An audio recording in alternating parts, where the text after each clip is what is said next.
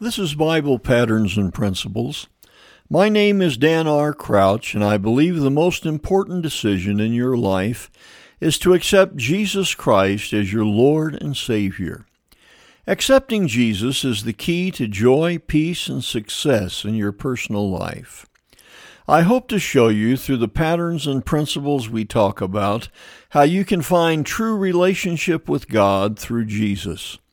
Let's look at our principle for today.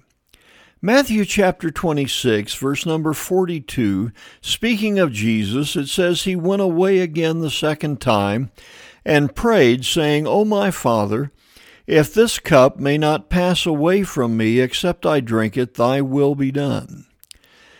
Luke chapter 11, verse number 2 says, as he talks to the disciples, And he said unto them, When ye pray, Say, Our Father which art in heaven, hallowed be thy name, thy kingdom come, thy will be done, as in heaven, so in earth. The words of Jesus concerning his own desire to follow his Father's will and his teaching of the disciples concerning how they should pray are Thy will be done.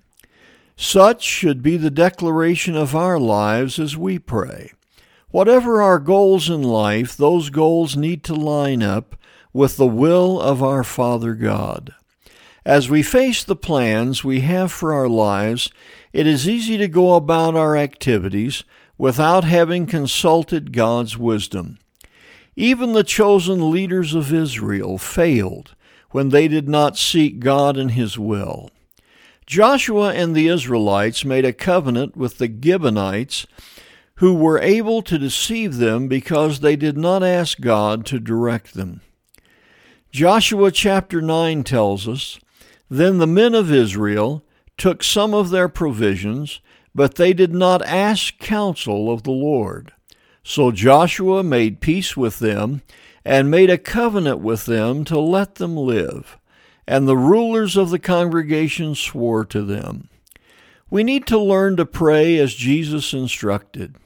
Father, thy will be done.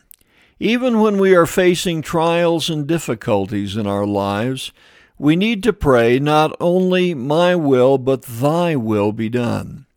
That was the example of Jesus and needs to be the way we pray. When we seek the will of God, He will never fail to lead us. Let us be faithful to do our best to follow the will of our Father God in all circumstances. We do not need to understand everything that happens to us. We just need to follow His will. This has been Bible Patterns and Principles. My name is Dan R. Crouch, sharing another Bible truth to strengthen your daily Christian life.